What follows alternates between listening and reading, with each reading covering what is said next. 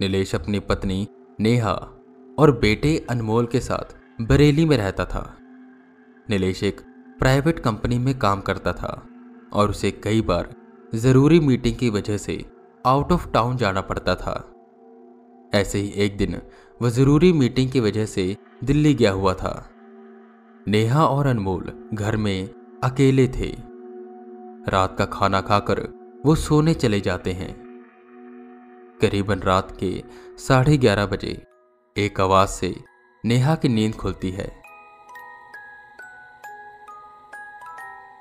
ये आवाज़ हॉल में से आ रही थी। वो उठकर हॉल में जाती है, जहाँ वो देखती है कि टेबल पर एक खिलौना पड़ा है, जो ये आवाज़ें कर रहा है। पुराना सा खिलौना, जैसे मेलों में झूले लगे होते हैं। जिनमें बच्चे झूलते हैं। कुछ वैसा ही लग रहा था। चार घोड़े गोल गोल चक्कर काट रहे थे और रह रह कर एक अजीब सी आवाज़ कर रहे थे। इन्हीं आवाज़ से लग रहा था कि यह पुराना हो चुका है। वो उस खिलौने को उठाकर उसे बंद करती है और सोचने लग जाती है कि यह खिलौना आया कहाँ से? क्योंकि उसने तो अनमोल को ऐसा कोई खिलौना लेकर नहीं दिया। तभी उसके मन में एक ख्याल आया। शायद नीलेश लेकर आया होगा। पर इतना पुराना, आधी नींद में होने की वजह से वो इस पर ज़्यादा ध्यान नहीं देती। वो उस खिलौने को वहीं रखकर वापस अपने कमरे में जाने लगती है, कि तभी उसे ऐसा लगता है कि जैसे उसके घर में कोई है। ऊपर वाले रूम से आवाज़ें आ रही थी। और आवाजों से ऐसा लग रहा था कि जैसे ऊपर कोई चल रहा हो। ये आवाज़ सुनते ही नेहा बेहद डर गई। उसने जाकर अनमोल को गोद में उठाया और बाहर की ओर भागी। बाहर जाते ही सबसे पहले उसने नीलेश को कॉल किया और कहा कि घर में शायद कोई चोर घुस गया है और वो अनमोल के साथ बाहर आ चुकी है। नीलेश को नेहा की आवाज़ से ही लग रहा था कि वो बहुत डरी हुई है।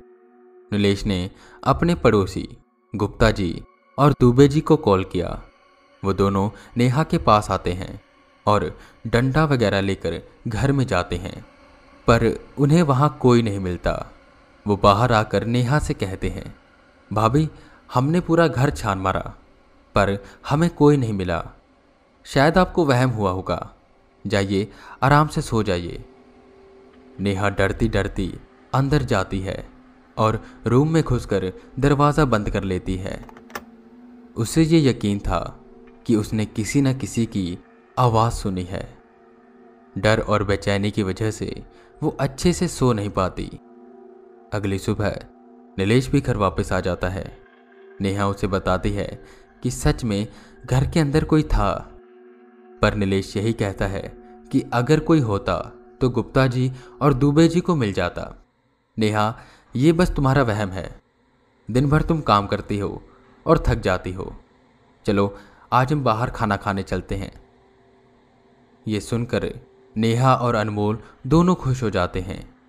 नेहा, अनमोल को तैयार करने के लिए उसे बाथरूम में लेकर जाती है और कुछ देर बाद उसकी ज़ोर ज़ोर से चिल्लाने की आवाज़ नीलेश को आती है। नीलेश भागता हुआ नेहा के पास जाता है और जो वो देखता है, उससे वो दंग रह जाता है। नेहा उसे रोते हुए बताती है कि जैसे ही उसने अनमोल की टी शर्ट उतारी तो उसने ये निशान देखे। नेहा अनमोल के जिस्म पर आए बड़े बड़े खरोचों की ओर इशारा करती है। पर आखिर ये आए कैसे? नीलेश ने नेहा से पूछा जिस पर नेहा कहती है कि उसे नहीं पता, कल शाम तक तो कोई निशान नहीं थे। फिर वो दोनों अनमोल से पूछते हैं, पर उसे कुछ नहीं पता था, और ना ही उसे ये एहसास हुआ था कि उसके जिसम पर खरोचों के निशान हैं। वो उसे डॉक्टर के पास लेकर जाते हैं। डॉक्टर उन निशानों को देखकर गहरी सोच में पड़ जाता है, और नीलेश से कहता है क्या आप अपने बच्चे को पीटते हैं? जिस पर नीलेश और नेहा ना में जवाब देते हैं। तो ये निशान इसके शरीर पर आए कैसे? ये सवाल सबके मन में था। खैर, डॉक्टर उन्हें एक क्रीम देता है और उन निशानों पर लगाने के लिए कहता है। वो शाम को डिनर पर नहीं जाते। वो बेहद चिंतित थे। रात को वो तीनों सो रहे होते हैं। कि फिर से नेहा की नींद उसी आवाज़ से टूटती है, उस खिलौने की आवाज़ से। वो नीलेश को चिढ़ते हुए कहती है, नीलेश, ये कैसा खिलौना लेकर आए हो तुम? अपने आप चालू हो जाता है। नीलेश ने हैरान होते हुए कहा, कैसा खिलौना? मैं तो कोई खिलौना लेकर ही नहीं आया। दोनों उलझन में आ जाते हैं और हॉल में जाते हैं। जहाँ टेबल पर वो खिलौना पड़ा था। नीलेश ने उसे बंद किया और उसे देखने लगा। फिर उसने कहा, इस खिलौने को मैं नहीं लेकर आया और आज से पहले मैंने इसे देखा भी नहीं। नेहा ने सामने से कहा कि मैंने भी इसे कल ही देखा। अगर मैं नहीं लाई और तुम नहीं लाए तो ये लेकर कौन आया? वो उस खिलौने को उस मेज पर रखकर वापस जाने लगते हैं। कि फिर से वो खिलौना अपने आप चलने लगता है। नीलेश गुस्से से पलटता है और उसे उठाकर फेंक देता है। वो खिलौना दरवाजे के पास जाकर गिरता है और उससे वो आवाज़ें आना बंद हो जाती हैं। नेहा और नीलेश हॉल की लाइट बंद करते हैं और जैसे ही रूम में जाने वाले होते हैं कि फिर से वो खिलौना चालू हो जाता है। नीलेश और नेहा गुस्से में पलटते हैं। उनके रूम की लाइट की रोशनी से हॉल में थोड़ा थोड़ा उजाला था और इसी उजाले में उन्होंने देखा एक अजीब सी काले रंग की परछाई उस खिलौने को पकड़े है और रेंगते रेंगते उनकी तरफ़ बढ़ रही है। वो मंजर इतना डरावना था, जिसे बयां कर पाना मुश्किल है। जैसे मानो, कुछ पलों के लिए उनकी दिल की धड़कनें थम गईं। इससे डरावना मंजर उन्होंने अपनी ज़िंदगी में कभी नहीं देखा था। नेहा तो चाह कर भी चिल्ला नहीं पा रही थी। वो एकदम किसी पुतले के समान खड़ी थी। नीलेश डरते डरते उसे खींचकर अंदर ले जाता है। और रूम का दरवाज़ा बंद कर देता है। अभी जो उन्होंने देखा, उस पर यकीन कर पाना उनके लिए मुश्किल था। पर जो भी था, वो एक सच था। बेहद ही डरावना सच। वो अनमोल के पास बैठे रहते हैं और पूरी रात उन्हें उस खिलौने की आवाज़ के साथ किसी के यहाँ से वहाँ जाने की आवाज़ें आती रहती है।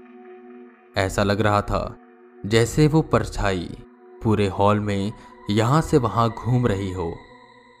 वो बस बैठे यही प्रार्थना कर रहे थे कि जल्दी से ये रात कटे और सुबह हो, बस किसी न किसी तरह वो अनमोल को बचा सकें।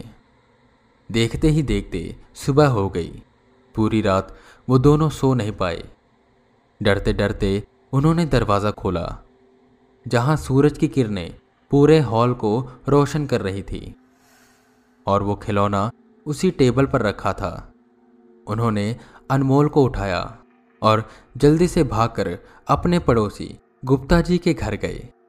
और जो जो उनके साथ हुआ, वो सब उन्होंने उनको बता दिया। पूरी बात सुनने के बाद गुप्ता जी ने कहा अच्छा तो ये सब उस खिलौने की वजह से हो रहा है। वो अनमोल से पूछते हैं, बेटा, तुम्हें यह खिलौना कहाँ से मिला? जिस पर अनमोल ने बड़ी मासूमियत से जवाब दिया। वो जब शाम को घर आ रहा था तो उसे ये एक पुराने घर के सामने मिला। वहीं गेट के पास पड़ा हुआ था। उसे ये बहुत पसंद आया तो वो इसे अपने घर ले आया। गुप्ता जी सब बात समझ जाते हैं और वो नीलेश के साथ घर जाते हैं। वहाँ से वो खिलौना लेकर आते हैं। फिर नीलेश, नेहा और अनमोल को अपने साथ लेकर वो एक शख्स के पास जाते हैं, जो एक पैरानॉर्मल एक्सपर्ट था। उन्होंने सारी बात उस पैरानॉर्मल एक्सपर्ट को बताई और अनमोल के वो खरोंचों के निशान को भी दिखाया, जो पहले से ज़्यादा बढ़ चुके थे। वो शख्स उन्हें बताता है कि जब किसी की अकाल मृत्यु होती है तो उसकी आत्मा भटकती है, क्योंकि उसे शांति नहीं मिल पाती। और कई बार ये आत्माएँ अपना डेरा, उस चीज़ या जगह पर बना लेती हैं, जिससे उनका बहुत लगाव होता है। वो पैरानॉर्मल एक्सपर्ट उन्हें जाने को कहता है, और ये तसल्ली देता है कि अब उन्हें डरने की कोई ज़रूरत नहीं है। वो सब संभाल लेगा। वो सब वापस चले जाते हैं, और तब से उनको किसी भी खिलौने की कोई आवाज़ नहीं आती और ना ही कोई परछाई दिखाई देती है। गुप्ता जी एक दिन उनके घर आए और उन्हें कहा कि अब आप बिल्कुल मत डरिए। उस पैरानॉर्मल एक्सपर्ट ने उस आत्मा को मुक्ति दिलवा दी है। नीलेश और नेहा पूछते हैं कि आखिर किसकी थी वो आत्मा? गुप्ता जी उदास होते हुए कहते हैं, वो आत्मा एक बच्चे की थी। जिसकी शायद किसी कारण से मौत हो गई थी, और उसकी आत्मा शायद उसी खिलौने में थी, जिसे अनमोल घर ले आया था।